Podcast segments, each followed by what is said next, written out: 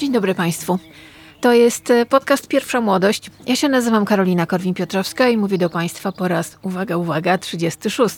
Bardzo jest mi miło. W tle słyszycie łąkę. E, łąka, która żyje, bzyczy, funkcjonuje, a my tutaj ludzie mamy dookoła swoje mniej lub bardziej krytyńskie problemy i problemiki. Jeszcze raz dzień dobry. Przypomnę, że podcast Pierwsza Młodość, czyli moje okno na wolność, które Wam się bardzo podoba z tego, co widzę, to jest tak naprawdę rzecz, która powstaje dzięki patronom z Patronite'a. Patroni co tydzień, patroni od progu 25 dostają w swoich skrzynkach newslettery i przeróżne bonusy, e, różne kody i różne rzeczy specjalnie robione mm, dla nich przeze mnie. Premiera podcastu Pierwsza Młodość jest co tydzień, w każdy piątek, nawet w wakacje o godzinie 18 na Spotify, na Apple Podcast, na Google Podcast i na moim kanale na YouTube. E, bardzo Was proszę o subskrybowanie i podawanie dalej, bo cały czas walczę z algorytmem, a ja jestem osobą dorosłą i robię podcast dla dorosłych, a to nie do końca podoba się na przykład niektórym korporacjom, no, które pozwalają mi umieszczać e, mój podcast na swoich platformach, ale nie lubią ludzi, którzy są, ja wiem, dorośli. No właśnie, bo dzisiaj będzie o tym, o czym bardzo wielu z Was mówi, w ogóle mówimy ostatnio, bardzo dużo się ostatnio mówi o kłamstwie. No właśnie, kłamstwo. Mówi się w kontekście pewnego e, dziennikarza, bardzo dobrego, Krzysztof Stanowski, niezależny dziennikarz, co jest bardzo ważne, któremu nie zależy na Grand Pressach, któremu nie zależy na lizaniu się po tyłkach przez środowisko dziennikarskie, który ma gdzieś pewnych ludzi, po prostu wziął i sprawdził pewne rzeczy. Usiadł i zrobił to, co powinni zrobić redaktorzy z różnych mediów, które uważają się w Polsce za opiniotwórcze, mądre, które mówią nam jak żyć, które nas nazwijmy to, informują, chociaż wezmę to mm, w cudzysłów. Zrobił materiał, który tak naprawdę jest o pewnej dziewczynie, która sobie różne rzeczy powymyślała, ale moim zdaniem jest materiałem, który bardzo boleśnie i brutalnie opowiada nam, w jakich czasach żyjemy, i jest materiałem, który no, pokazuje pewną bardzo bolesną prawdę o tym, co się dzieje wokół nas. Ja znam trochę show biznes i znam trochę media, pracuję w nich ponad ćwierć wieku. Jak to brzmi? No tak, ale jestem już taka, nazwijmy to stara. Mam doświadczenie. I znam i show biznes, i znam media, i wiem, jak to się kręci, wiem, jak te lody się robi, wiem, jak robi się te kiełbasy i te parówki. Ktoś kiedyś powiedział, że ludzie nie powinni wiedzieć, jak powstają zarówno parówki, jak i kiełbasa. No ja wiem. Ja wiem, jak się robi tę medialną i show biznesową kiełbasę. No i to jest bagno nazwijmy rzecz po imieniu. Nie ukrywam, odkąd od 7 lat tam nie jestem, cieszę się bardzo i moje zdrowie się poprawiło i jakoś w ogóle spojrzenie na świat mi się poprawiło. Na pewno efektem tego jest też ten podcast. Ale dzisiaj porozmawiajmy sobie o kłamstwie i o manipulacji. W jednym z odcinków mojego podcastu mówiłam o tym, na przykład w kontekście jednej pani, która oszukała nowojorską socjetę, Anna Devla, i zresztą na nią powołuje się Stanowski, ma, mając dużo racji. Mówiłam o pewnej fejkowej naukowczyni, o ludziach, o pewnym fejkowym lekarzu, który w polskich śniadaniówkach zrobił karierę. No właśnie, te słynne polskie śniadaniówki, prawda? To miejsce, gdzie tak wielu biło się, żeby pracować, e, że to jest takie świetne miejsce. No okazało się i Krzysztof Stanowski pokazał to dość brutalnie w swoich obu materiałach tych dziennikarzy, którzy tam są, znaczy chociaż nie wiem, czy słowo dziennikarz, ono i tak już jest bardzo zdewaluowane, jak taka naprawdę zużyta szmata. No ale jeszcze go używamy i to słowo dziennikarz bardzo się dzięki nim dewaluuje. Tak sobie poczytałam różne rzeczy, głosy na temat tego, co zrobił Stanowski. Pomyślałam sobie o tym, co się dzieje w mediach, poczytałam sobie w internecie i nie tylko. Też w ogóle usiadłam i pomyślałam, dałam sobie czas, żeby pomyśleć. Bo to wszystko dzieje się bardzo szybko i wszystko jest bardzo głośne, bo żyjemy w takich czasach, że nieważne jak, byleby było głośno. Wiecie, kto kłamie? Wiecie, kto kłamie w show biznesie, w zawodach artystycznych, ale w każdych. Ale myślę, że tutaj rozmawiamy głównie o show biznesie. Znam show biznes. I wiecie, kto kłamie? Kłamią ludzie niezdolni. Kłamią ludzie nijacy i bez talentu, ale na tyle sprytni, bezczelni, e, że im się to kłamstwo przynajmniej przez jakiś czas udaje. Jeżeli przyjrzymy się osobom, które kłamią w różnych dziedzinach, to to nie, jest, nie są to osoby, i tutaj oczywiście niektórzy się poobrażają, ale mam to, wiecie gdzie. To nie są osoby, w których widać te iskry. To nie są te osoby, na widok których naprawdę szczęka nam opada, bo mają to coś, co Francuzi nazywają je ne Czyli mają tą taką aurę osoby wybitnej, nies niesamowitej, niewiarygodnej. To są osoby, które bardzo często dość długo pewnie marzyły w zaciszu swojego pokoiku o tym, żeby być sławnym i bogatym. Oglądały w internecie historie różnych sławnych i bogatych, oglądały w telewizji kolejne debiloprogramy, które pokazywały nam wersję życia tego, które się liczy, tego życia, które się liczy, czyli życia bogatego, z torebkami Louis Vuitton, czyli jak to niektórzy mówią, Zara dla bogatych, butami Gucci, prawda, i tu różne te, te kobiety, mężczyźni ometkowani, robieni przez jednego chirurga plastycznego, wyglądający jak, jak spod sztancy, jeżdżącymi konkretnymi samochodami w konkretne miejsce świata, bawiący się w konkretnych miejscach, bo to wszystko jest ten synonim luksusu tej sławy. No i siedzi sobie taka jedna, druga dziewczyna, chłopak i marzą o tym, żeby być jak te osoby z telewizji, z tych debilomediów, bo w tym świecie siedzą. W dalszej części podcastu powiem Wam, dlaczego w tym siedzą. No i show biznes sprzyja takim osobom, przynajmniej na początku, szczególnie ten taki kolorowy, oparty na blichtrze, a nie na pracy, bo ustalmy jedną rzecz.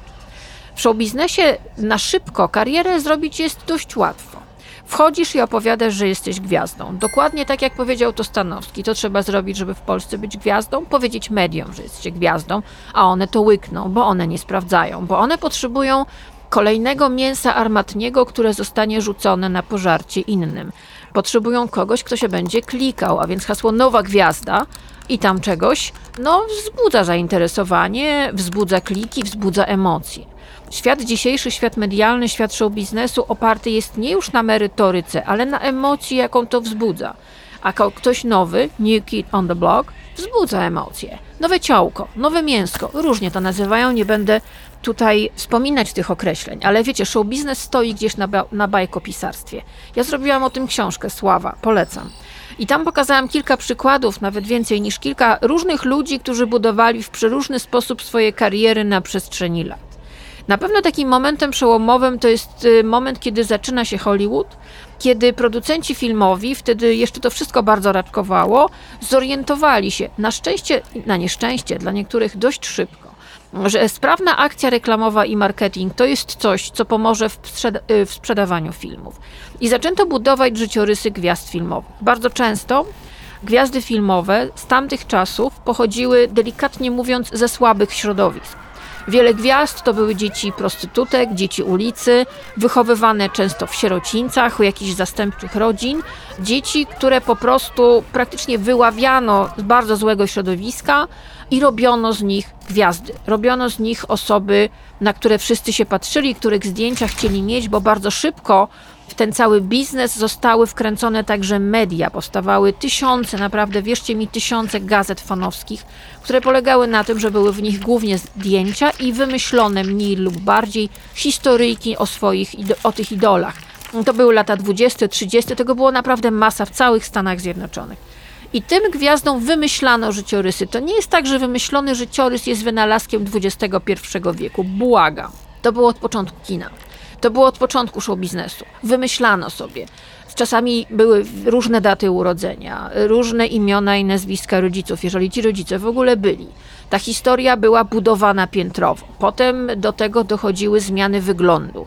Operacje plastyczne to nie jest wymysł końcówki XX wieku. Nie, błagam. No naprawdę od samego początku mm, robiono z tymi ludźmi tyle, ile się dało, żeby ich pokazać światu. Nie wszyscy się godzili, na przykład Ingrid Bergman się nie godziła, Marlena Dietrich też podobno nie do końca, ale tutaj są pewne wahania na ten temat. No, były aktorki, byli aktorzy, których się, nie, niektórych skalpel się nie imał, no ale większość była robiona już wtedy jak spod sztancy. Do tego przypomnijmy, oni byli malowani, miał określony typ makijażu, byli prezentowani w określony sposób i byli też niewolnikami wytwórni filmowych. Bardzo długo to trwało, bo te wytwórnie filmowe dawały im kontrakty i na bazie tych kontraktów oni musieli grać we wszystkich filmach, które podsuwała im wytwórnia filmowa, bez względu na to, czy to było fajne, niefajne, jakościowo dobre, czy nie. Generalnie kreacja wokół gwiazdy to jest coś absolutnie normalnego. Ktoś nazwie to kłamstwem? Okej. Okay. Kłamanie jest wpisane w show biznes. Jest takie przysłowie, które mówi o tym, że kłamstwo ma krótkie nogi. Rzeczywiście ma, ale w dzisiejszych czasach te nóżki się troszkę wydłużyły, mam, mam takie wrażenie, ponieważ odbiorcy, delikatnie mówiąc, zidiocieli, a media, z których biorą informacje o swoich idolach, zidiociały już totalnie. Szczególnie media mainstreamowe, które niestety, i to pokazał moim zdaniem materiał Stanowskiego, robią byle jak, byle gdzie, byle się klikało i oglądało. Mnie na przykład naprawdę szokuje to, że prezenterki telewizji śniadaniowych zostały sprowadzone do stylówek, które pokazują przy wyjściu z budynków, w których e, prowadzą swoje programy. I to prezenterki śniadaniówek obu telewizji, w których są te śniadaniówki. Ja się zastanawiam, czy to nie jest delikatnie mówiąc uprzedmiotowienie, zważywszy na to, że wiele z tych prezenterek ma się za feministki. Są one tak naprawdę wyłącznie manekinem, wieszakiem do coraz to nowych, markowych, nowych, bogatych ubrań. Mogą być bogate, mogą być biedne, ale to jest niesamowite, że dziennikarki śniadaniówek są głównie sprowadzane do wieszaka, do manekina. Coś w tym jest. Nie na darmo Stanowski w tym materiale pokazywał dziennikarzy śniadaniówek, którzy opowiadali takie kocopoły, że na ich miejscu naprawdę pojechałabym na długie wakacje, może zrezygnowałabym z pracy, nie wiem. Bo to jest dowód czarno na białym na to, że się po prostu nie myśli i nie ma na to usprawiedliwienia, moim zdaniem. To jest nie do usprawiedliwienia, nie do obronienia jest to, co pokazał Stanowski. Ale wiecie, my żyjemy w świecie, w którym przede wszystkim jest obsesja sławy. Sławy, bogactwa, bycia innym niż się urodziło, bycia zwyczajnym. Czy wy macie w ogóle jakichś zwyczajnych znajomych? Ja na szczęście mam. I myślę, że to jest coś, co mnie od wielu lat utrzymuje w jakimś pionie, ale wiem, że przez środowisko show biznesowe, w którym przez chwilę byłam, nawet dłuższą, uważana byłam za osobę, która nie ma przyjaciół, ponieważ ja się nie przyjaźnię z ludźmi z show biznesu.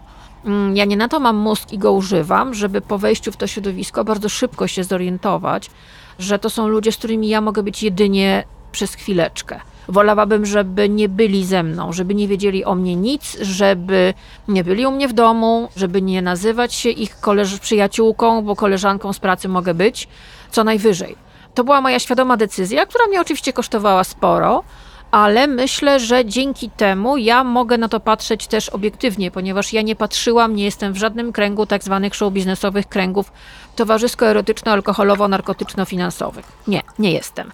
Uniknęłam tego, może zarabiałam mniej, nawet zdecydowanie mniej i nie byłam zapraszana na pewne eventy, ale myślę, że wyszłam z tego zdrowsza psychicznie, za co sobie naprawdę bardzo dziękuję, ale pamiętajmy o tym, że dzisiaj granica między prawdą i kłamstwem jest bardzo płynna. My tak naprawdę dewaluujemy słowo prawda na co dzień. Historia, o której powiedział Stanowski, o której potem rozpisywały się media, radzę Państwu zobaczyć profil Wojtka Kardysia, który oceniał to zjawisko pod kątem marketingowym, reklamowym, Wiecie, jeżeli ja się dowiaduję, że duże polskie firmy, między innymi jeden duży bank, współpracował z pewną panią, która sobie wymyśliła swoją historię i kupiła wszystkich followersów, to ja się zastanawiam, czy szef marketingu i reklamy tego banku jeszcze pracuje, czy może już go wyrzucili. Bo moim zdaniem powinni. Dlatego, że to jest też historia tak naprawdę o tym, jak działa cały ten system. Jakiś czas temu, ja pamiętam, śledziłam w mediach dyskusje między marketingowcami internetowymi, którzy mówili o tym, że przecież firmy doskonale wiedzą, wykupując reklamę na przykład u kogoś, u jakiegoś influencera, że jakieś 70-80% jego followersów to są boty, że to są wykupieni ludzie, ale i tak wyrzucają te pieniądze. Okej, jeśli robi to firma prywatna i tam jakiś kretyn jest szefem marketingu, ich sprawa. W momencie, kiedy ja widzę firmy państwowe, które biorą się za sponsorowanie różnych akcji z osobami, o których to nie jest trudno sprawdzić. Krążą informacje, plotki, ale też informacje potwierdzone, że mają wykupionych 70-80% bazy followersów. I jeżeli państwowe pieniądze idą na wspieranie tych ludzi, to ja się zastanawiam, kto oszalał. Ja się zastanawiam, w jakim świecie żyję. No właśnie, to tak wygląda. Żyjemy w świecie, którym wszyscy udają. Okej, okay, możemy być niezadowoleni z tego, jak żyjemy, jak wyglądamy, jakich mamy przyjaciół, jak funkcjonujemy, ale nie zawsze powinno nas to prowadzić do tego, żeby usiąść i wykupić sobie followersów, zmyślić y, historię i iść z tym do mediów. Wypadałoby trochę, trochę popracować. Tak jak powiedziałam, ludzie zdolni nie kłamią. Ludzie, którzy mają charyzmę, nie muszą kłamać, bo mają charyzmę. Ludzie, którzy mają talent, nie muszą kłamać, bo mają talent. Do tego jeszcze są naprawdę pracowici i ta pracowitość polega nie tylko na tym, że założą ładną sukienkę i będą wieszakiem na tle kolejnej ścianki. Ta pracowitość nie polega tylko na tym, że oni wystąpią na jakimś evencie. Ta pracowitość polega na tym, że oni mają talent, który szlifują, mają jakąś wiedzę, którą szlifują, doskonalą się nie tylko w robieniu makijażu na event, ale doskonalą się w swojej pracy zawodowej. I to nie musi być, od razu nie mówimy tutaj o gwiazdach. Możemy mówić o zwykłym człowieku, który jest nawet urzędnikiem, ale jest fantastycznym urzędnikiem. Możemy powiedzieć o kimś, kto jest, sprzedaje w sklepie, ale robi to tak, jak nie robi tego nikt inny. Ludzie, którzy mają prawdziwy talent, mają charyzmę, mają osobowość, mają pracowitość, nie muszą, nie muszą kłamać. Nie muszą, bo po prostu im wychodzi. Kłamią nieudacznicy. A w show biznesie, moim zdaniem, dzieje się tak notorycznie. No dobrze, proszę Państwa, to może teraz Elizabeth? Oh God. No mamy historię celebrytek, które wymyślają swoje kariery, kupują followersów, fachowcy to sprawdzają. Notabene jedynym dobrym efektem całej tej historii, która wybuchła od maja, jest to, że podobno, jak wieść gminna niesie, firmy medialne wykupują dla swoich pracowników szkolenia o fake newsach, jak rozpoznać prawdę od fałszu. Mam nadzieję, że to się uda. Mam nadzieję, że naprawdę tak zwani dziennikarze i prawdziwi dziennikarze i różni inni pracownicy mediów usiądą i się będą chcieli czegoś nauczyć. Tylko jest jedno, niebe jedno niebezpieczeństwo całej tej historii, bo się nagle może okazać, że prawda się nie klika. Że klika się tylko zmyślona brednia. No ale kto do tego doprowadził? No dobrze, to przejdźmy może do pewnego pana, który nazywa się Calvin Law. Wiecie, kto to jest? Bardzo ładny pan. Możecie sobie go wpisać w Google, potem kliknąć grafika i wychodzi nam taki facet, który wygląda praktycznie jak bohater koreańskiej dramy. Czyli taki przystojny, dobrze utrzymany, super garnitur, hmm, w ogóle ciasteczko. I on sobie mieszka w Hongkongu, ma tam biuro bardzo wystawne. No i on jest milionerem. Pochodzi z bardzo bogatej rodziny, ma bardzo bogatą matkę, miał bogatą żonę. No ale bardzo marzył, to było jego marzenie, wiecie. On marzył o tym, żeby trafić na listę najbogatszych według Forbesa, czyli być miliarderem.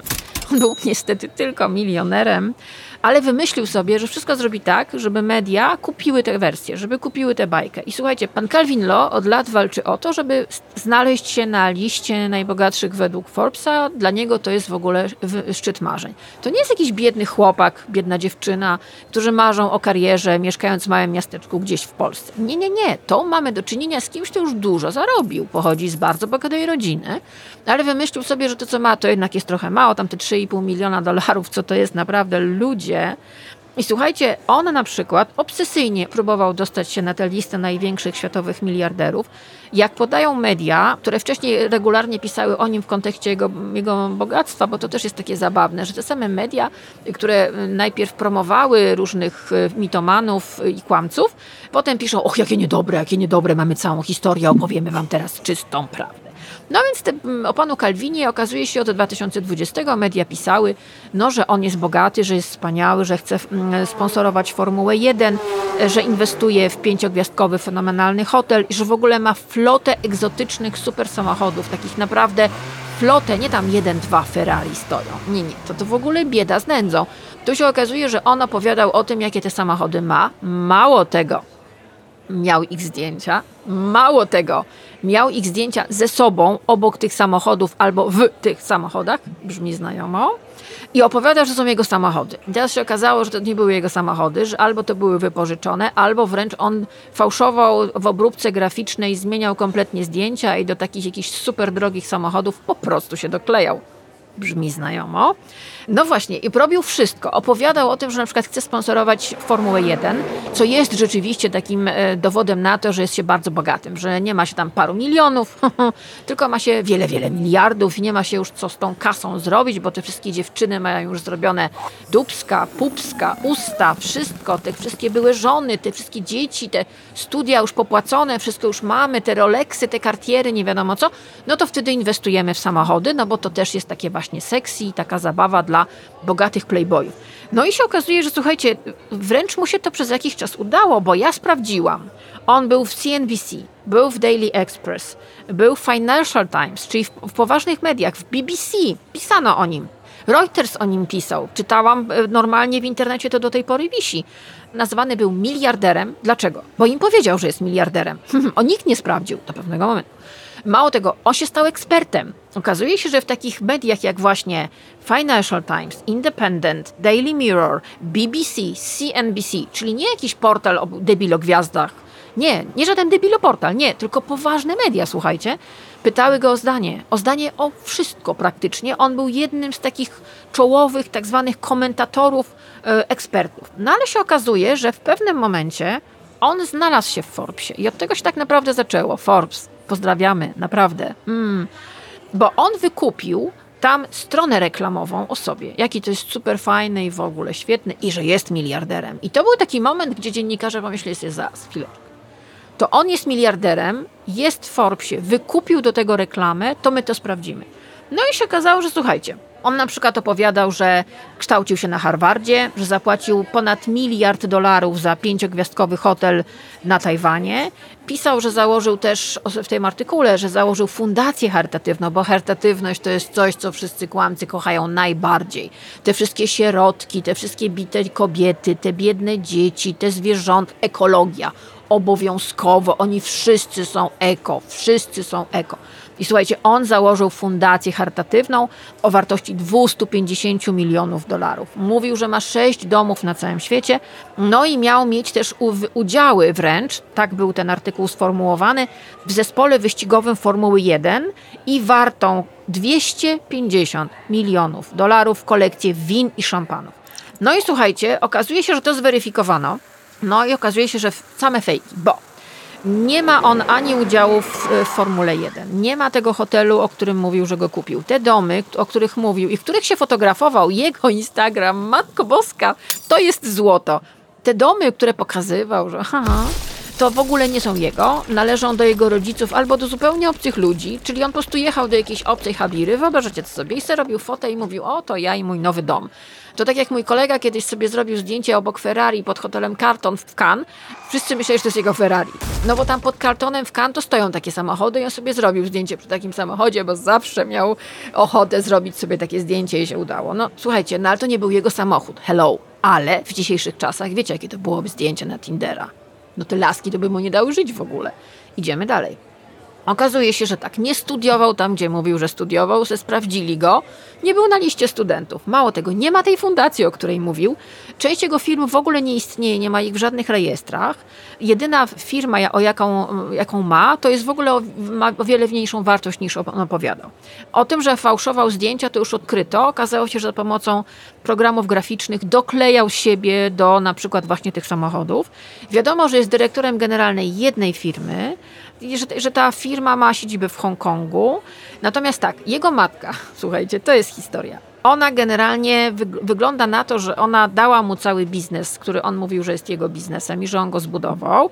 A jego była żona, bo on się rozwiódł w 2014 roku, mówił wprost, że on się wychował w bardzo bogatej rodzinie i że rzeczywiście matka dała mu ta matka tu jest taką postacią, takim demiurgiem, ona dała mu jakby siłę sprawczą, pieniądze i podstawy biznesowe do tego, żeby ten biznes działał, ale to ona mu dawała pieniądze na jedno Lamborghini, bo miał tylko jedno, no i dzięki jej pieniądzom mu dekorował apartament, w którym mieszkał, do którego to apartamentu zapraszał dziennikarzy, którzy jak widzieli po prostu te złoto i dywany, to mówili Boże, Boże, Jezus Maria. Tak.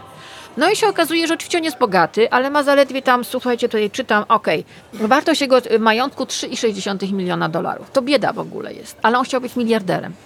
No i się okazuje, że w ogóle cały majątek jego rodziny, bo ta rodzina jest bogata, to jest jakieś 200 milionów dolarów średnio licząc, to nie daje miejsca na liście najbogatszych Forbesa. A on marzył, żeby być na liście najbogatszych Forbesa i słuchajcie, okazuje się, że został ujawniony.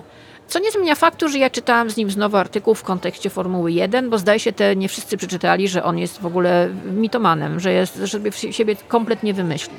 Ale wiecie, Donald Trump siebie wymyślił. Znaczy, jego pozycja finansowa, to ile firm ma, a ile upadły, a ile jest w stanie upadłości, ile ma naprawdę tych hoteli, to jest historia, którą możecie oglądać m.in. w serialu Netflixa, dokumentalnym o nim, który pokazuje tak naprawdę, że to jest totalny ściemniacz. Nobody can do it like me. Nobody. Nobody can do it like me. I on od początku na tej ściemie budował swoją karierę.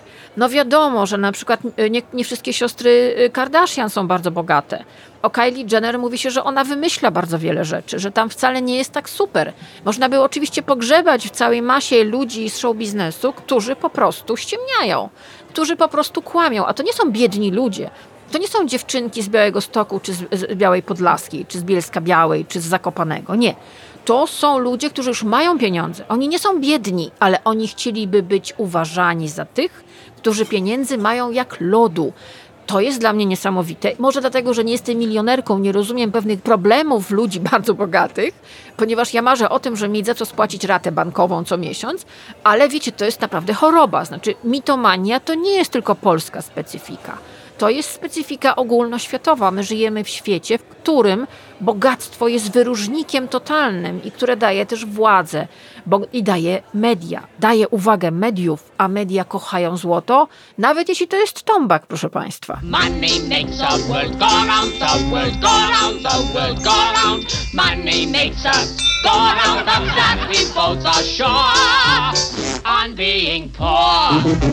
Money, money, money, money, money, money, money, money, money, money, money, money.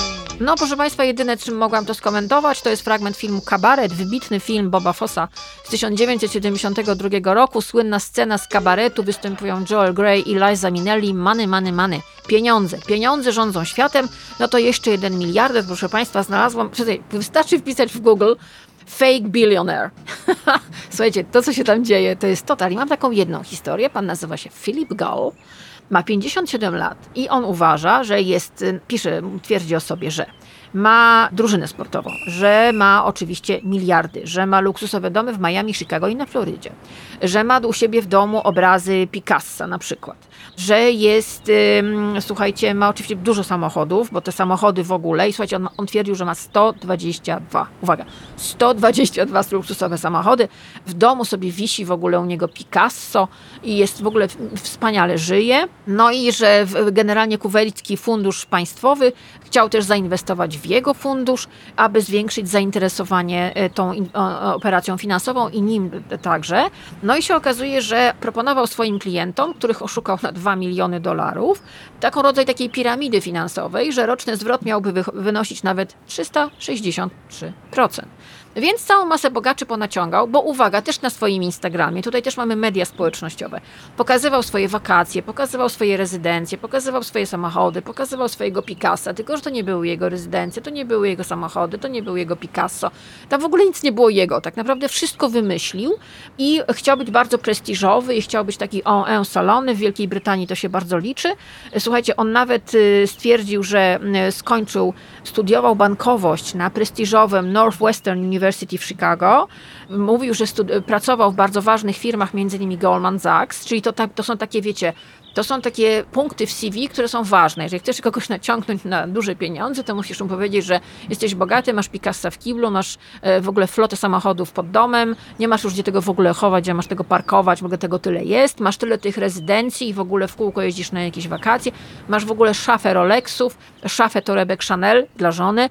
Żona oczywiście jest od nowa zrobiona, wszystko poprawione, tararida, płaska, gładka i ma 15 lat, no dobra, 18 i że wszystko jest wspaniale, ale generalnie to CV musi pęcznieć. Musi pęcznieć od takich faktów, biorę to oczywiście w cudzysłów, ale słuchajcie, facet wymyślił z, z, piramidę finansową, o, oszukał ludzi na 2 miliony dolarów. To jest minimum, co na razie podają y, gazety, między innymi The Independent. No i się okazuje, że za te pieniądze, które wyciągał od tych ludzi, finansował swój styl życia, tylko że okazuje się, że nie kupował tych rezydencji. On się fotografował w cudzych domach, w cudzych samochodach. To jest jakiś odlot kompletnie. On się chwalił właśnie tą kolekcją luksusowych samochodów. Chwalił się domami w Chicago, Miami, Miami i Palm Beach. Pokazywał się regularnie z kolekcją swoich zegarków Rolex i Longines. Pokazywał, że u niego w domu wisi Picasso i Chagall. Reklamował otwieranie biur, które nie istniały, ale w takich miejscach jak Chicago, Miami i Londyn. No i oczywiście chwalił się swoim doświadczeniem, wykształceniem i kontaktami. No ale się okazało, że słuchajcie, jedna z jego ofiar, specjalista do spraw kredytów, no y, zaczęła ruszać tą sprawę, bo się okazało, że no chyba się dała złapać i dała się złapać koncertowo i to ruszyło lawinę, media zaczęły się informować. No tam ludzie poinwestowali u niego po 100 tysięcy dolarów, dolarów, po 190, tutaj patrzę, no a się okazuje, że on za to sobie w, sobie w sumie super żył. On prawdopodobnie mieszka w Chicago cały czas, y, teraz, w mieszkaniu wartym 15 milionów dolarów. Pojawił się w sądzie, bo został oskarżony o zbudowanie piramidy finansowej i oszustwa, ale no, ma, iść do, ma, ma być w areszcie, ale jego biuro nie odpowiada na żadne pytania mediów. Proszę Państwa, jakbyście spotkali pana Filipa Galsa, lat 57, no to proszę Państwa, on nie ma tego Picassa, on nie ma tego Chagala, on nie ma tych samochodów, on nie ma tych domów, on nie ma tych milionów, nie ma też tych Rolexów, jego żona nie ma tych torebek. Tego nie ma. To jest wszystko wymyślone, proszę Państwa. A Wy się dziwicie, że celebryci kłamią? Wy się naprawdę dziwicie, że po prostu to tak nam wszystko tak do nas przychodzi. Po pierwsze jesteśmy naiwni, po drugie jesteśmy coraz głupsi, a po trzecie my lubimy bajki. A po czwarte jeszcze media nam tych ludzi lansują. Albowiem i zarówno pan y, milioner, miliarder z Tajwanu, jak i ten drugi byli pokazywani w mediach. I to byli ludzie, którzy, których media uwiarygadniały, bo dzisiaj media uwiarygadniają kretynów. A pamiętacie taki film jak Wilk z Wall Street?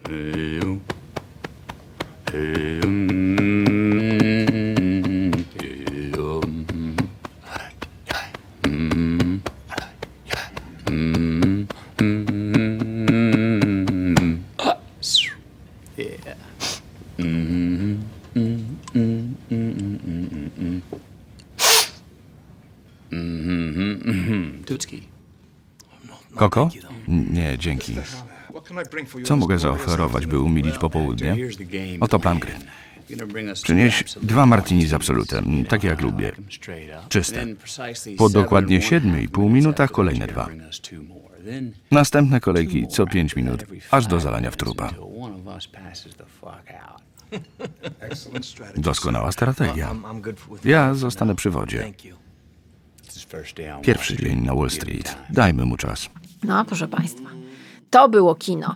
Wspaniały film Martina Scorsese. Opowieść o tym, jak się robi ludzi w balona. Opowieść o Jordanie Belforcie, który był takim dzieckiem cudownym amerykańskich finansów, bankowości.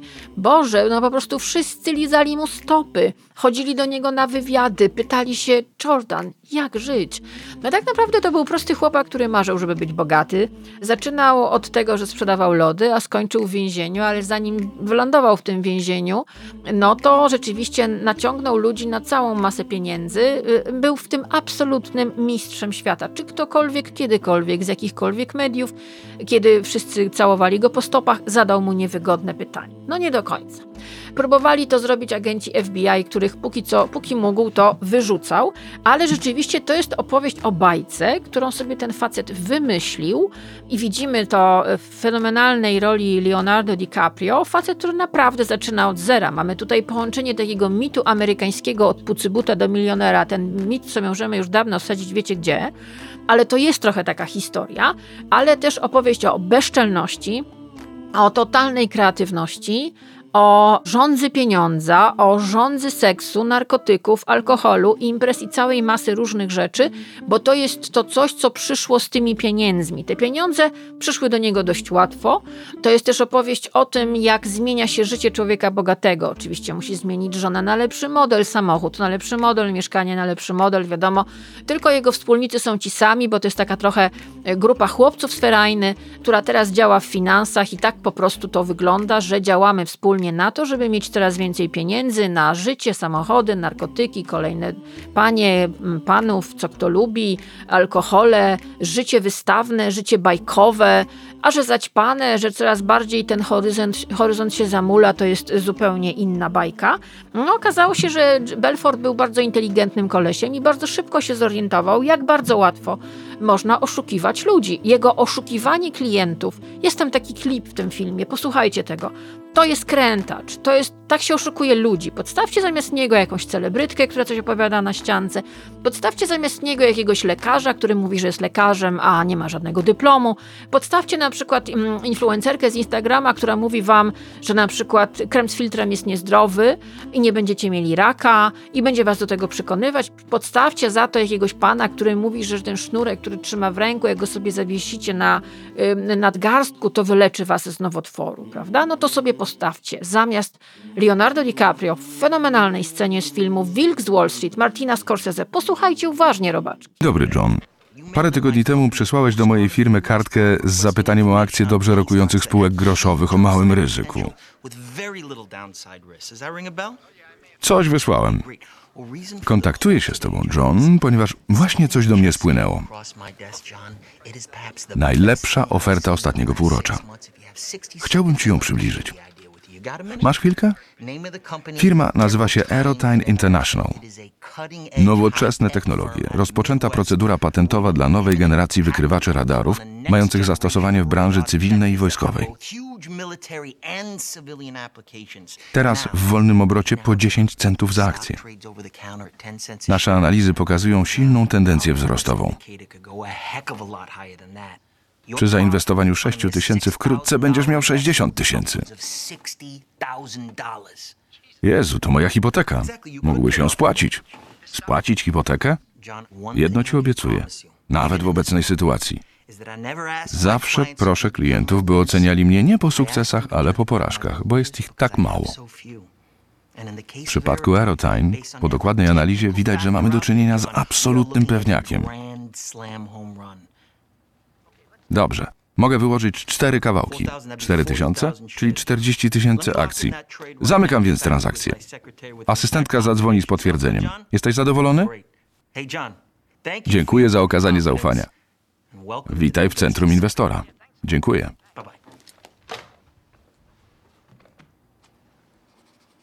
Jak ty to zrobiłeś? Ta prawdziwa historia Jordana Belforta jest naprawdę fenomenalna. Nic dziwnego, że Scorsese ją pokazał i Scorsese, który jest takim trochę moralizatorem, to jest człowiek wybitnie inteligentny, gatunek ginący, to jest człowiek bardzo wykształcony, gatunek również ginący. Tacy widzą świat trochę lepiej, widzą go bardziej, widzą go mocniej, widzą go dalej.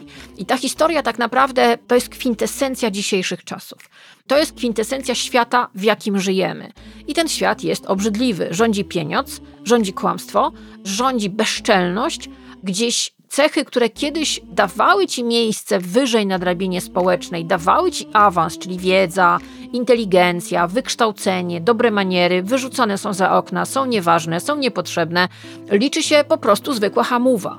Taka dyktatura stylistyki rodem z brudnej, obszczanej ulicy w tej chwili rządzi i to pokazał w filmie e, Wilk z Wall Street. Oczywiście patroni dostaną linki do wszystkich filmów, o których dzisiaj mówię. Nie tylko. E, dostaną w swoich newsletterach o godzinie 18 będziecie mieli to wszystko w skrzynkach. Znaczy pewnie już macie, jeżeli teraz słuchacie. Film niezwykły. Moim zdaniem jeden z trzech najlepszych filmów, filmów Martina Scorsese. Wybitna rola Leonardo DiCaprio. W ogóle on jest obsadzony genialnie, bo tam jest Johna Hill w roli jego takiego bliskiego współpracownika, taki lekki psychopata. Jean Dujardin, który jest takim typowym, e, takim bardzo stereotypowym, ale bardzo ciekawym, chytrym szwajcarskim bankierem. No i jest e, Kyle Chandler, który jest tym agentem FBI, który się nie da przekupić. No zresztą w ogóle posłuchajcie sobie, tak się spławia agentów federalnych. Posłuchajcie uważnie. Czy mógłbyś to powtórzyć tymi samymi słowami? Jeszcze raz? Nie rozumiem. Przecież wiesz, o czym mówię. Jordan, właśnie próbowałeś przekupić funkcjonariusza FBI. Formalnie nikogo nie przekupiłem. Zgodnie z kodeksem karnym musi pojawić się konkretna kwota za wymianę usług. W sądzie to nie przejdzie. Coś ci powiem. Ten sam człowiek, od którego wiem o twojej licencji brokerskiej, mówił, że jesteś uczciwy. Sprawdził mnie. Jak się pływa jachtem godnym bandziora z Bonda, trzeba grać swoją rolę. Spieprzajcie z mojej łódki. Coś ci powiem. Większość dupków z Wall Street, których ścigałem, pochodzi z dzianych rodów. Dziany ojciec, dziany dziadek. A ty wszystko osiągnąłeś sam. Tak? Brawo, młody człowieku. To było do mnie? I jeszcze jedno. Szczerze, to najpiękniejsza łódź, na jakiej byłem. Jasne. Zostanę pieprzonym bohaterem, kiedy FBI przejmie ten jacht. Bo w mordę jeża zabiorę ci go. Jest piękny. I te dziewczyny, coś wspaniałego. Wynoście się już. Z pewnością wkrótce się zobaczymy. Upojnego powrotu metrem do swoich paszczurów. Ja pozwolę Heidi zlizywać kawior z moich jaj. Komara na drogę? Sami w życiu sobie nie kupicie. Pierdolone gołodupce. Złamasy. Zobaczcie, co noszę w kieszeni. Waszą roczną pensję. To mój fundusz balangowy. Fundusz balangowy. No właśnie, tak to wygląda, tak to się dzieje. No i tam jest postać e, rzeczywiście bardzo ważna, która jest rodzajem takiego mentora, przynajmniej na początku, głównego bohatera. Grana ta postać e, przez Matthew McConaughey'a. E, Słynna scena w restauracji, już kojarzycie. To jest zresztą fragment jej był na początku tego wejścia. Rzeczywiście postać, która jest rodzajem kwintesencji, jak coś chcemy mieć podsumowanie, o co w tym wszystkim chodzi. Na czym polega to oszustwo? Na czym polega ten przekręt? Bo on mówi wprost. Ty masz sprawić wrażenie, żeby oni uważali, że jesteś gwiazdą, żeby oni uwierzyli w to, że jesteś gwiazdą. Żeby oni uwierzyli w to, że robiłaś pokazy mody, byłaś projektantką wszędzie na świecie. Żeby oni uwierzyli w to, że jesteś projektantem, który sprzedaje swoje rzeczy e, w Harrodsie. Żeby oni uwierzyli w to, że jesteś aktorką, która regularnie gra w Hollywood. Żeby oni uwierzyli w to, że jesteś modelką, która robi największe pokazy na świecie. Żeby oni uwierzyli w to, że jesteś milionerem to dokładnie jest ten sam schemat. O tym mówi w tej niesamowitej scenie tego fenomenalnego y, filmu, który jest niesamowitym, brutalnym, bardzo mądrym. Nie lubimy dzisiaj tego słowa, podsumowaniem dzisiejszych czasów, czyli mm, filmem y, Wilk z Wall Street. Posłuchajcie, no właśnie, mówimy tutaj o kwintesencji, to jest taka kwintesencja branży, kwintesencja branży w tym wypadku finansowej, ale zamiast branży finansowej możemy moim zdaniem niestety dzisiaj w 2023 roku podstawić sobie każdą inną branżę. Posłuchajcie uważnie. Zasada numer jeden. Nikt. Nawet Warren Buffett nie wie, czy akcje pójdą w górę, czy w dół, czy będą się kręcić w kółko. A najmniej wiedzą maklerzy. Wiesz, co to znaczy fugazi? Fugazi znaczy lipa. Fugazi, czyli ściema. Pic na wodę, fata morgana. Coś, co nie istnieje. Nie ma tego na tablicy Mendelejewa. Zrozum. My nic nie tworzymy.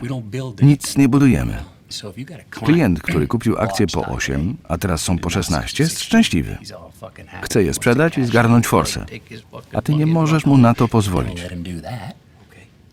Nie możesz mu dać kasy do ręki. Co robisz? Sprzedajesz mu genialny pomysł. Wyjątkowy. Nowe akcje, reinwestowanie zysków. I on to zrobi. Za każdym razem, bo jest uzależniony. A ty mu ciągle proponujesz coś nowego. On jest przekonany, że się bogaci. Faktycznie, na papierze. Ale to my, maklerzy, zgarniamy gotówkę, pieprzoną prowizję. A wiecie, robaczki, dlaczego tak jest? No to ja wam powiem. Ja pamiętam, że jak obejrzałam ten film po raz pierwszy, to sobie pomyślałam, ha, ha, ha, ha, ha, ha, jakie to śmieszne, ale z drugiej strony popatrzyłam dokoła. A był to rok, proszę Państwa, 2006. Ten film miał premierę we wrześniu 2006 roku. Jego reżyserem jest Mike Judge. Trwa zaledwie 84 minuty. Obejrzałam go sobie niedawno i pomyślałam sobie, no kurde, prorok. No dokładnie tak to posłuchajcie. Początek XXI wieku był punktem zwrotnym w procesie ewolucji człowieka.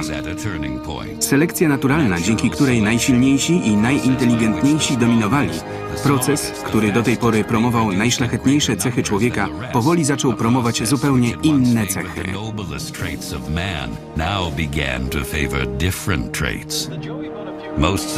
W tamtych dniach literatura science fiction zapowiadała przyszłość cywilizowaną i inteligentną. Jednak z biegiem czasu gatunek ludzki zaczął zmierzać w zupełnie innym kierunku. Następowało ogłupienie. Jak do tego doszło? Ewolucja niekoniecznie promuje inteligencję. Bez naturalnych drapieżników, które redukują stado, ewolucja zaczęła promować tych, którzy rozmnażali się w największych ilościach, podczas gdy ludzie inteligentni powoli stawali się gatunkiem zagrożonym. Proszę Państwa, to jest film pod tytułem Idiokracja. W ogóle hasło idiokracja stało się takim e, bardzo ważnym hasłem, myślę, w dzisiejszych czasach, czyli rządy idiotów. Przepraszam wszystkich idiotów, czyli rządy kretynów przepraszam wszystkich kretynów, a w sumie za co ja was przepraszam? Za to, że wy jesteście idiotami i kretynami? Boże. To jest historia o tym, jak pewien bardzo przeciętny, do bólu przeciętny, szeregowy Joe Bowers, który pracuje bodaj w bibliotece i prostytutka, tak wiem, powinno się powiedzieć sex workerka, ale ja mówię w tym wypadku prostytutka o imieniu Rita. Stają się rodzajem szczurów doświadczalnych w pewnym eksperymencie medycznym, który prowadzi amerykańska armia, która chce zamrozić, zahibernować bardzo przeciętnych osobników. Oni mają być turbo przeciętni, mają być totalnie boleśnie, brutalnie nijacy. No i oni zostają zamrożeni. Ma to trwać rok. No trochę się tam poza, podziało. Nie chcę wam za dużo spoilerować. No niestety budzą się w trumnach na śmietniku, tak, 500 lat później. No i mamy rok, proszę Państwa, 2505 i Ziemia wygląda jak jeden wielki burdel i bajzel, rządzony przez kretynów dla kretynów, albowiem ludzie skretynieli, a rządzą nimi jeszcze więksi kretyni. Ten eksperyment hibernacyjny, w, w, hibernacyjny, w którym brali udział nasi główni bohaterowie, czyli Joe Bowers i niejaka Rita, no wymknął się spod kontroli, no i te trumny też wymknęły się spod kontroli, w związku z tym, jeżeli kiedy oni się budzą, a jeden z nich budzi się, bo jego trumna wlatuje do mieszkania kolesia, który ogląda bardzo ambitny program o facetach, którzy są um, ranieni, że tak powiem, w jaja, w jądra no między nogami. I to jest bardzo śmieszne. I on siedzi na takim fotelu, który jest też jednocześnie kiblem, żeby nie musiał wstawać do toalety i żeby nie musiał w ogóle przerywać tego idiotyzmu, który ogląda na ekranie, że jakieś potężne ilości chipsów i przez okno po prostu wlatują mu śmieci. I w tych śmieciach jest ta trumna, a w tej trumnie jest ten najbardziej przeciętny z przeciętnych Anno Domini 2005 amerykańskiej armii, który ląduje w świecie 500 lat później, w którym to, że on jest przeciętny, że w ogóle jest i że w ogóle mówi pełnymi zdaniami, to robi z niego, no właśnie, robi z niego z jednej strony intelektualistę, a z drugiej strony robi z niego człowieka niebezpiecznego, albowiem jakiekolwiek wystawanie ponad normę kretyna wzbudza agresję. Brzmi znajomo? No coraz bardziej, bowiem się okazuje, że ta Ziemia przez te lata ewolucji zmieniła się w nie do końca fajnym kierunku. No zresztą, co ja Wam będę mówić? Proszę Państwa, jak wygląda polityka? Polityka, uwaga, żyjemy w czasach które można uznać, że Idiokracja to był profetyczny film, albowiem polityka w czasach, które ten film opisuje, czyli 2505, to jest show. Tu w ogóle nie chodzi o merytorykę, tylko chodzi o to, żeby się najzabawniej pokazać swojej publiczności, czyli wyborcom. Tak samo jak sądy polegają na tym, że wygrywa ten, kto bardziej rozśmieszy, rozśmieszy sędziego i widownię. Oni przyznają punkty, tu nie, nie ma żadnego kodeksu, nie ma, nie, ma, nie ma już czegoś takiego, w ogóle nic nie wiem. Po co to komu? Na cholerę to. No to polityka polega też na tym, że właśnie to jest takie show. I teraz prezydentem Stanów Zjednoczonych jest niejaki Camacho, który wygląda jak zawodnik freak fightów, dokładnie, i mówi jak zawodnik freak fightów.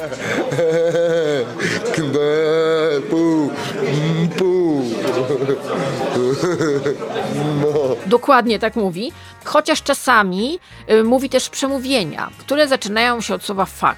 Co ja wam będę mówiła? No, to jest przemówienie, proszę Państwa, prezydenta Stanów Zjednoczonych przed kongresem, przed wyborcami w roku 2505 w filmie Idiokracja. Tylko, że mam wrażenie niejasne, zresztą co ja wam będę gadała, to będzie brzmiało bardzo, bardzo znajomo. Ladies and gentlemen, the President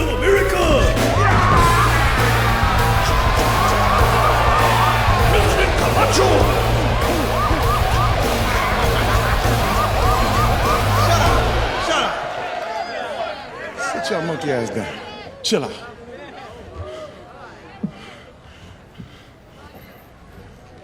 Shit. I know shit's bad right now with all that starving bullshit and the dust storms and we running out of french fries and burrito coverings. Yeah. But I got a solution. That's what you said last time, dipshit. I got a solution. You're a dick. South Carolina, what's up?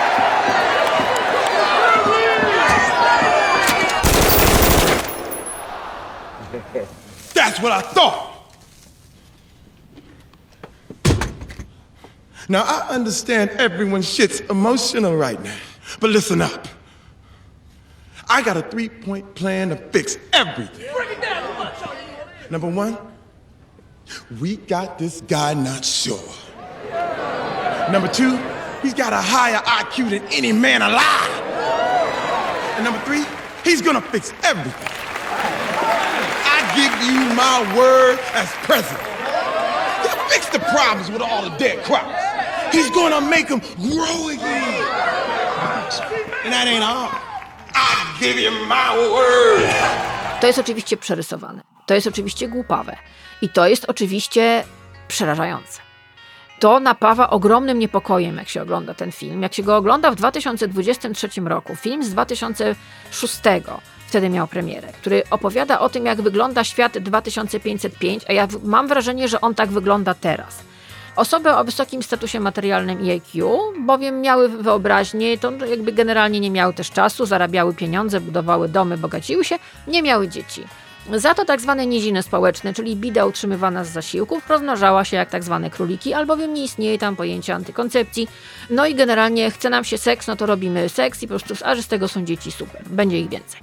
Pan Bóg dał dziecko, Pan Bóg da na dziecko, znamy to, widać, znali to w Ameryce. To jest oczywiście pewne uproszczenie, ale chodzi o to, że ten film pokazuje, że jakakolwiek wiedza, inteligencja, IQ wyższe niż 100, przyjdą takie czasy, będzie absolutnie, nie będzie tego po prostu. Znaczy, to nie będzie po prostu istnieć. Świat, który pokazuje film Idiokracja, widać, że to jest świat, który ja mam wrażenie, że już trochę jest, że na przykład ludzie wierzą jeden do jednego w reklamę że w ogóle nie zadają żadnych pytań, że nie mają żadnych wątpliwości, że odżywiają się byle syfem, no bo oczywiście świat rządzony jest przez korporacje, a tym korporacjom nie zależy na tym, żeby ludzie żyli zdrowo. No, błagam, ostatnio oglądałam film dokumentalny na Netflixie o zatrutej żywności. No, my wiemy mniej więcej, co się nam ładuje do żołądków. Określenie jesteś tym, co jesz, no to chyba jesteś tablicą Mendelejew. No i ten film to pokazuje, że ludzie nawet nie piją już wody, uważają, że ona służy tylko do spuszczania wody w kiblach i uwaga, podlewają rośliny jakąś oranżatką i ta oranżatka jest wszędzie zamiast wody. Pełna cukru oczywiście, który zatyka tętnicę, ludzie kretynieją, wszyscy są grubi, wszyscy są spuchnięci, wszyscy są nalani, a do tego są debilami, którzy nie potrafią powiedzieć prostego zdania, nie wypowiadają się w normalny sposób, znaczy mówią półsłówkami, nie ma w ogóle na przykład rubryk, tylko są emotki. Tam jest taka scena w szpitalu, gdzie główny bohater no, chce, się, chce iść do szpitala, żeby się zorientować, co się z nim dzieje i nagle widzi, że na tak zwanej izbie przyjęć siedzi jakaś totalna kretynka, która nie wie, jaką emotkę, jaki obrazek ma wybrać. No, przepraszam bardzo, ale ja znam ludzi, którzy piszą do siebie wyłącznie emotkami i w ogóle reagują na świat emotką. A mamy rok 2023, a film Idiokracja miał mi pokazać sytuację z, z roku 2505. Zresztą, co ja wam będę mówiła? Posłuchajcie, to jest bardzo ciekawy klip z filmu Idiokracja. Negocjacje z rządem kretynów, bo tam jest rząd, mhm, do tego Kamacho, na temat tego, czym podlewać rośliny. Byleby nie jakąś tam słodką, słodkim gównem. No, jak podlewasz rośliny słodkim gównem, to nie rosną, a potężnym problemem, przed którym stoi świat, jest głód. No bo wszyscy podlewają roślinki oranżatką. Posłuchajcie, z filmu Idiokracja. Powtarzam ostatni raz. Jestem pewien, że rośliny umierają z powodu Brando. Ale Brando ma to, czego potrzebują rośliny, ma elektrolity. Zaraz chwileczkę, czyli według ciebie mamy podlewać uprawy wodą? Tak. Wodą. Z kibla? Nie o to chodzi, żeby była z toalety, ale rzeczywiście chodzi o tę samą wodę. Ale Brando ma to, czego potrzebują rośliny, ma elektrolity. Ale uprawy nie rosną. Wygląda więc na to, że Brando nie działa. Nie jestem botanikiem, ale wiem, że jak się podlewa uprawy wodą, to rosną. Nie widziałem, żeby coś wyrastało z toalety. Dobre. Jesteś pewien, że to nie ty jesteś najmądrzejszym facetem na świecie? Jasne. Dobra. Chcecie rozwiązać swój problem, a ja chcę ułaskawienia, więc może spróbujemy. Zapomnijmy o tym, czego potrzebują rośliny, ok? Brando ma to, czego potrzebują rośliny. Do jasnej cholery. Ma elektrolity. A co to są elektrolity? Przecież nie macie nawet pojęcia. To jest to, czego używają, żeby robić brando. Ale dlaczego używają ich do robienia brando? Bo brando ma elektrolity. Do tego jeszcze, proszę Państwa, nie ma czegoś takiego jak kultura. Filmem, który zdobywa Oscary, jest film, który nosi nazwę Dupa. I to jest literalnie ujęcie męskiej dupy na ekranie. I ta publiczność jedzie sobie, je, je sobie bezmyślnie pod popcorn, jak maszyny, jak automaty. Mm, na szczęście w, w, kinach nie ma takich foteli, żeby był od razu kibel, więc muszą wychodzić, ale tam na ekranie jest tylko ta dupa i to jest film, który dostaje Oscary. Cała rozrywka, jaka jest w telewizji, to jest wyłącznie reality show. Brzmi znajomo? I to jest takie reality show, które bazuje na bardzo niskich instynktach, na takich bardzo podstawowych, gdzie ludzie się po prostu literalnie, że tak powiem, równa z ziemią ku uciesze gawiedzi. To przypomina trochę takie rzymskie igrzyska w pewnym momencie. Tam jest zresztą taka scena, która moim zdaniem w ogóle jest nawiązaniem do kultury antycznej. Jest w pewnym momencie. Jeżeli są programy informacyjne, to one nawet już nie próbują informować. Tam jest taka scena, że niby jest program informacyjny, jest taki pan od pasa w górę nagi, bardzo ładnie zbudowany, taki w ogóle, wiecie, taki mhm. Obok niego taka pani też mhm. No i po prostu to jest taki, no to jest po prostu wizja, którą ja bym zestawiła z programami informacyjnymi wielu stacji w Polsce i na świecie, bo to dokładnie tak wygląda. Znaczy, to w ogóle nawet nie udaje, że jest informacją, to jest wyłącznie rozrywka. W ogóle nie ma słowa informacja. Tak naprawdę wszyscy się śmieją i taki jest głupawy rechocik. Kiedyś słyszałam taką uwagę, że no ludziom trzeba przede wszystkim sprawiać przyjemność. No to myślę, że film Idiokracja pokazuje, czym się kończy sprawianie ludziom wyłącznie przyjemności i nie zadawanie żadnych pytań. Nie wiem, czy tam są jakieś kariery wybitne, czy jakieś, jakieś panie się tam pojawiają, albo panowie, którzy sobie coś zmyślili. Widziałam, że jakąś gwiazdą jest pan, który daje się kopać po jajach i robi to, jakoś przeżywa te wszystkie ataki na jego przyrodzenie i jest gwiazdą. No bo to przeżył, jako nawet rzucili na jakąś tam y, y, sieć elektryczną. No, a jeszcze do tego, jedna rzecz. Coś, co mnie na przykład bardzo uderzyło, bo no, żyjemy w czasach bardzo trudnych, katastrofa klimatyczna się dzieje na naszych oczach, mało tego, żyjemy w czasach hiperkonsumpcjonizmu. I ten film Idiokracja z 2006 roku pokazuje ten hiperkonsumpcjonizm, bo tak, banda kretynów idzie do sklepu, który wygląda, słuchajcie, ta scena w sklepie rzeczywiście jest niesamowita, ona jest porażająca, ona mnie chyba najbardziej, jak obejrzałam to teraz po latach, uderzyła, bo chodzi o to, żeby kupić jak najwięcej, jak najtaniej, nie pytasz, czy to jest ci potrzebne. Chodzi o to, żebyś tego miał jak najwięcej, żeby, żeby po prostu to zalało ci dom, zalało ci głowę, zalało ci mózg, zalało ci po prostu wszystko. Posłuchajcie, na wejściu do tego sklepu stoi taki pan. Welcome to Costco. I love you. Welcome to Costco. I love you. Czyli tak, bazowanie na najniższych instynktach, wszystkim rządzą pieniądze, rządzi seks, ale przede wszystkim rządzi przemoc fizyczna i werbalna. Reklamy opierają się wyłącznie na przemocy wer y, y, werbalnej i na skojarzeniach seksualnych, ale takich totalnych, naprawdę, na takich totalnych, czyli najprostszych. No ale słuchajcie, pamiętacie film, który jakiś czas temu wzbudził dużo dyskusji w mediach, o którym się mówi, o Boże, to jest takie otrzeźwienie, teraz to już będziemy mądrzy i nie będziemy robili z siebie kretynów i nie będziemy oglądali tych debilomediów, ha, ha, ha, hi, hi, hi. Słuchajcie, ten film moim zdaniem pokazał bardzo brutalną prawdę o dzisiejszym świecie. Jeżeli mówimy, wracamy do początku tego podcastu, gdzie mówiłam wam o kłamstwie, o kłamstwie, które staje się religią, o kłamstwie, które staje się normą, o kłamstwie, które zastąpiło nam prawdę i o kłamstwie, które jest przyjmowane jako coś absolutnie normalnego i potem słyszymy szefa wielkiej telewizji, który mówi, biedna dziewczynka została skopana. Matko jedyna, ręce opadają. Dobra. To jest film, o którym chcę wam powiedzieć na koniec, to jest Nie patrz w górę. Pamiętacie jeszcze w ogóle ten film? A może warto, bo go sobie było teraz przypomnieć? Jest na Netflixie, włączcie go sobie. Zobaczcie go. Ja uważam, że to jest film, który powinni puszczać w szkołach. Ja uważam, że ten film powinni pokazywać w Sejmie i w Senacie co tydzień, co poniedziałek. Obowiązkowo. Oglądajcie, macie debile. Lud was wybrał, oglądajcie to. To jest opowieść, gdyby ktoś nie pamiętał. Asteroida leci w kierunku Ziemi, zniszczy ją. Naukowcy wiedzą to na 100%. Tutaj nie ma tam, że 99, 78. Nie, 100%. Chcą z tym coś zrobić w rolach naukowców fenomenalny Leonardo DiCaprio i bardzo dobra Jennifer Lawrence, którzy no są, mają poczucie misji, że słuchajcie, ludzkość trzeba uratować. Tak? Ci biedni, naiwni naukowcy, którzy żyją w świecie idei, którzy mają wrażenie, że wiedza jeszcze jest ważna, że przewidywanie przyszłości na bazie nie horoskopów, z całym szacunkiem, tylko danych, badań jest ważne, że, że w ogóle nauka jest potrzebna. I oni jadą do Waszyngtonu, bo chcą ostrzec świat. Chcą powiedzieć prezydentce Stanów Zjednoczonych w tej roli Meryl Streep, fenomenalna, że słuchajcie, ale to za chwilę, za przeproszeniem, jebnie. I nie będzie tak, że się ktoś uratuje, to po prostu walnie w nas. I zróbmy coś, żeby, żeby do tego nie doszło. No i proszę Państwa, posłuchajcie, mamy tak, debilnych rządzących, debilne media prowadzone przez debili, a rządzą nimi po prostu. Dobra, to jest scena w gabinecie owalnym prezydentki Stanów Zjednoczonych, kiedy to naukowcy, właśnie Leonardo DiCaprio i Jennifer Lawrence, usiłują przekazać jej doradcom, totalnym idiotom, którzy bardzo szybko się nudzą, co tak naprawdę się dzieje. Posłuchajcie. I heard there's an asteroid or a comet or something that you don't like the looks of. Tell me about it. You got 20 minutes. 20 minutes? Go.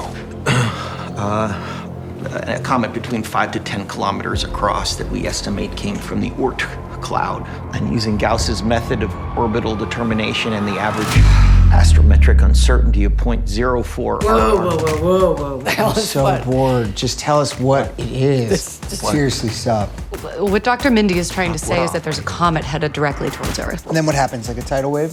It will be far more catastrophic. There will, there will be mile high tsunamis. So how certain is this? There's 100% certainty of impact. Please, don't say 100%. Can we just call it a potentially significant event? But it isn't potentially going to happen. 99.78% to be exact. Oh, great.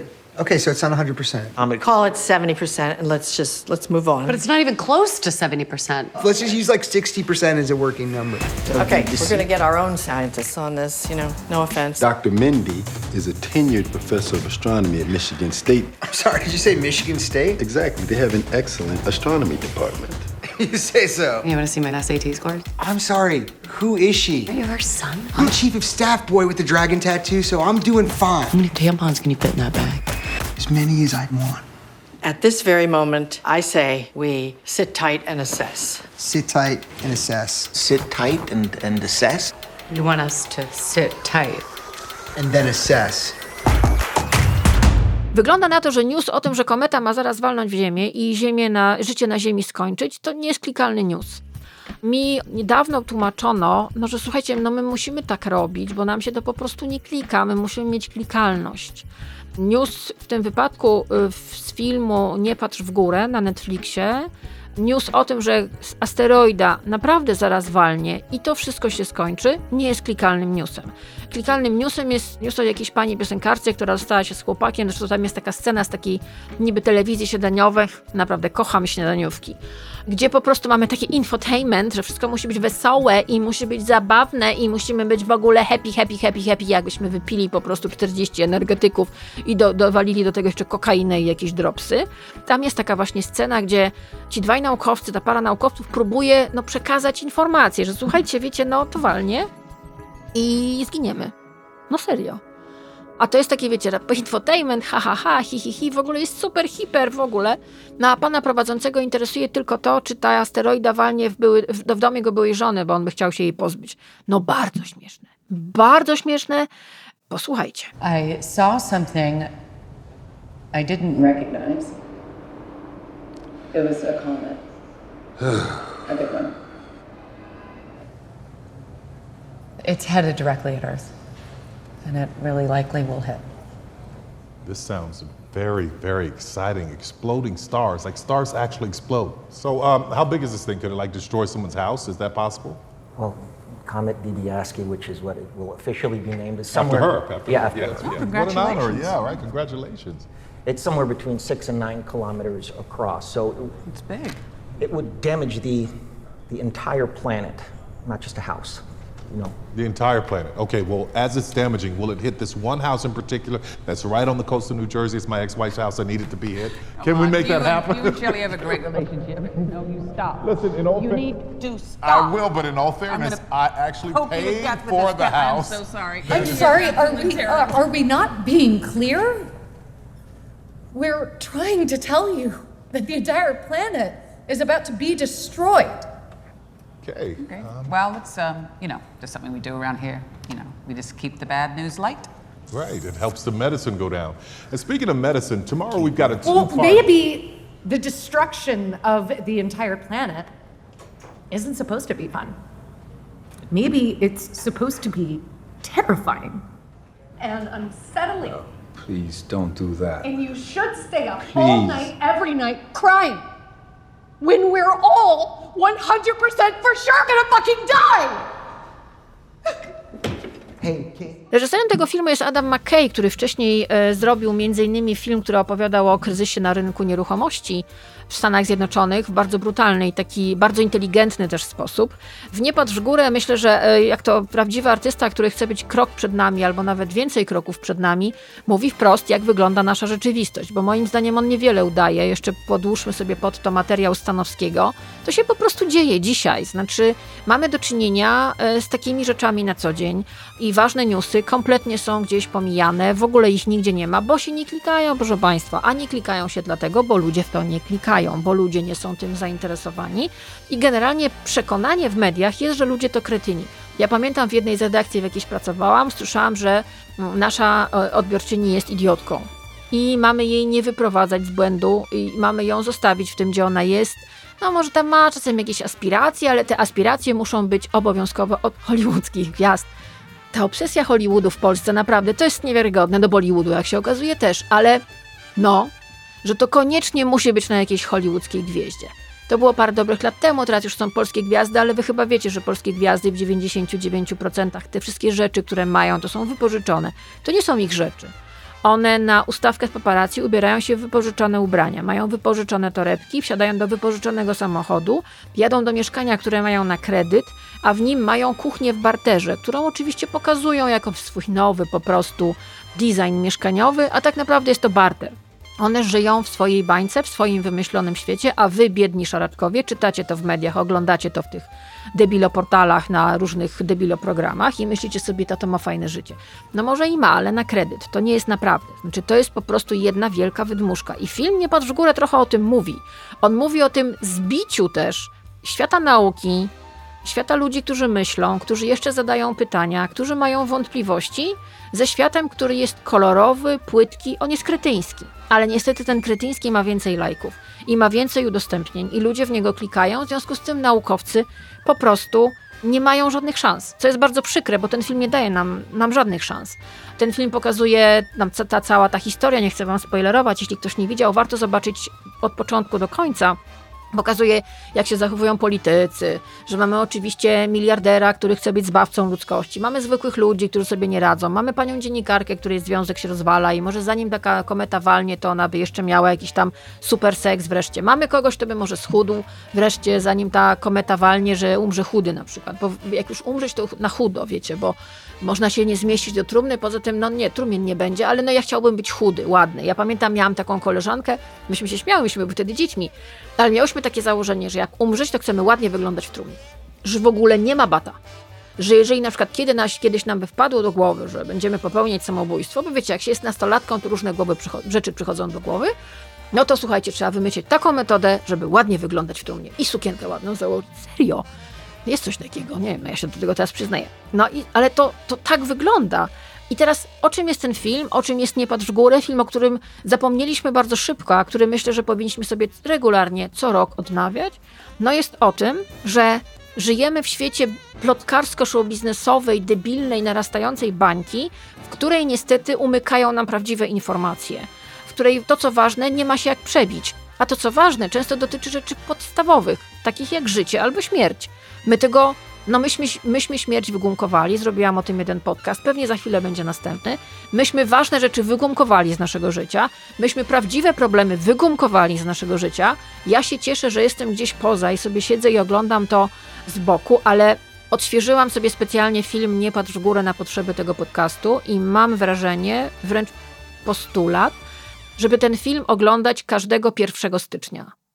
Póki ludzkość będzie istniała, powinniśmy go oglądać, bo to jest naprawdę potężne ostrzeżenie, oczywiście włożone w pewien format komedii, ironii, satyry. Tam jest masa ludzi przerysowanych. Oni wszyscy wyglądają jak kukiełki, ale my dzisiaj w ogóle jesteśmy kukiełkami w jakimś dziwnym świecie, w jakimś dziwnym teatrzyku, gdzie e, jakaś pani z jakimś panem mogą siebie wymyślić od początku do końca i media to łykają, ludzie to łykają, a potem przychodzi ktoś i mówi sprawdzam. Na szczęście jeszcze są ludzie, którzy przychodzą i mówią sprawdzam, bo wyobraźcie sobie, co by było, gdyby ktoś pewnych rzeczy nie sprawdził, gdyby ktoś nie sprawdził lekarza, znaczy pana, który podawał się za lekarza i nie sprawdził, czy on ma dyplom, a on, biorę to w cudzysłów, leczył ludzi.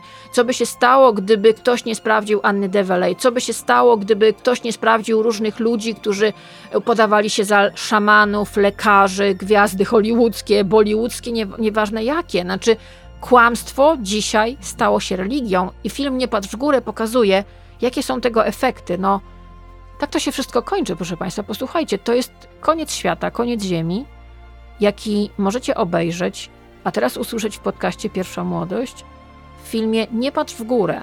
Ja Wam bardzo radzę, żebyście zobaczyli ten film. Oczywiście patroni dostaną w swoich newsletterach link do tego filmu. Ja bym chciała, żebyście usiedli i obejrzeli to.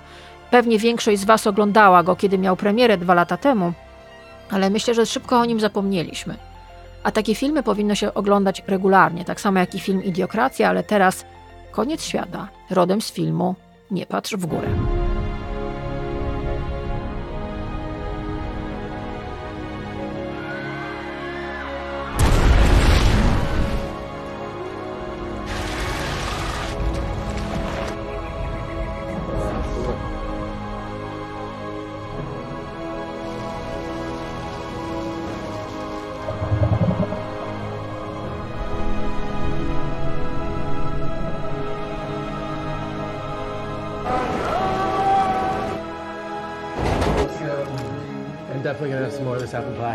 So good. Oh, it's actually store bought, but you really can't tell. If I'm to be completely honest, which at this moment, why not? I actually like the junky taste of store bought better than homemade. Oh, you gotta be kidding me. No. I'm not kidding. No, I, I know what he means. It's like a childhood memory thing.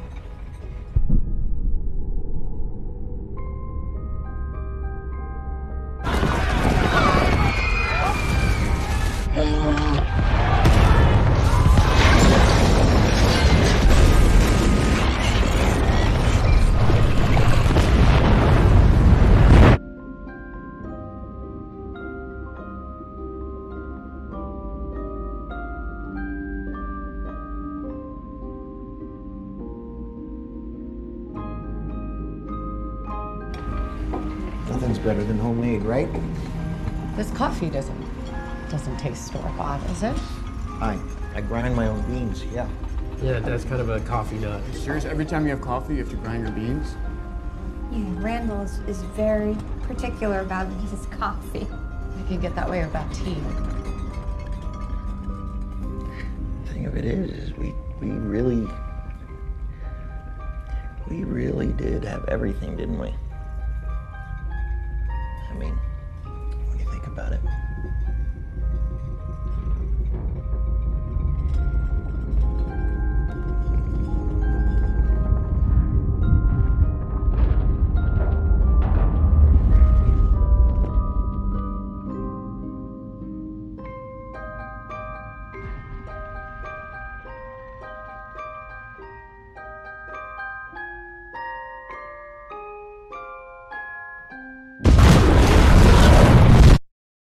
Was zostawiam, proszę Państwa. To był podcast Pierwsza Młodość, który przygotowała i prowadziła Karolina Korwin-Piotrowska. Podcast Pierwsza Młodość powstaje dzięki patronom z Patronite'a, którym bardzo dziękuję i którzy od 18 w dniu premiery mm, podcastu mają w swoich skrzynkach newslettery. Patroni od progu 25. Dziękuję Wam, że wspieracie kogoś, kto może mówić sobie to, co chce i dokończyć zdanie i robić absolutnie to, co chce. Pod koniec września pewnie będzie coś nowego, ale będę Was o tym informować. Muszę sobie jeszcze przewietrzyć trochę głowę i pomyśleć, ale mam już coś bardzo konkretnego na razie napisane. Zobaczę, jak mi się to uda ubrać w dźwięki, ale to nie jest tak, że się zatrzymuje na pierwszej młodości. Pierwsza młodość będzie miała swój bardzo ciekawy klonik. Klonik. No i co? Y, Jest lato, Pogoda jest różna, ale pamiętajcie, pogoda to nie klimat. y, Klimat się zmienia. Jest katastrofa klimatyczna. Nie słuchajcie denialistów klimatycznych, którzy mówią na was ekofaszyści. Przyjdzie taki moment, nie życzę wam, żeby szybko, że jedni i drudzy będą bili się o tę samą wodę. Zbierajcie deszczówkę, deszczu spada w niektórych miejscach Polski bardzo dużo. No dobra, słuchajcie, moim wydawcą jest Mateusz Nowosad. Przypomnę, w każdy piątek o 18. Spotify, Apple Podcast, Google Podcast i YouTube. Mój podcast Pierwsza Młodość, moje okno na wolność, a ja was zostawiam z Bareją, bo wiecie, i tak sobie pomyślałam, jak była ta historia o tych celebrytkach, co tam sobie wymyślają, kupują followersów, o tych lekarzach, o tych miliarderach, milionerach, diabli wiedzą co. To sobie pomyślałam, że szkoda, że nie ma Barei z nami, bo myślę, że Bareja by to jakoś opisał, że Bareja by to jakoś sfilmował, jakoś nam to wytłumaczył, bo ja myślę, że nie umiemy sobie tego nawet wytłumaczyć. Jesteśmy przerażeni, zawstydzeni, jest nam głupio i przestajemy powoli jednak myśleć. A więc na koniec, proszę Państwa, z filmu Co mi zrobisz, jak mnie złapiesz? Rok 1976. Fragment z udziałem Krzysztofa Kowalewskiego Doskonała komedia. Jeśli ktoś nie widział, niech koniecznie zobaczy. Z tym Was zostawiam. Do usłyszenia. Proszę pana. Niestety, kochany. Nie przyjmujemy dzisiaj już po godzinach, a w dodatku wolna sobota jest. Nie, ale ja tylko. Ale kochany, nie ma żadne tylko. Nic. Żadnej roboty nie wezmę, nie wiem, nie znam się, nie orientuję się. Zarobiony jestem. Ale ja chciałem tylko. Kochany, chyba ja wyraźnie po polsku mówię. Do końca roku nic nie biorę. Ja chcę wreszcie spokojnie zjeść. Ale do końca roku pan będzie jadł.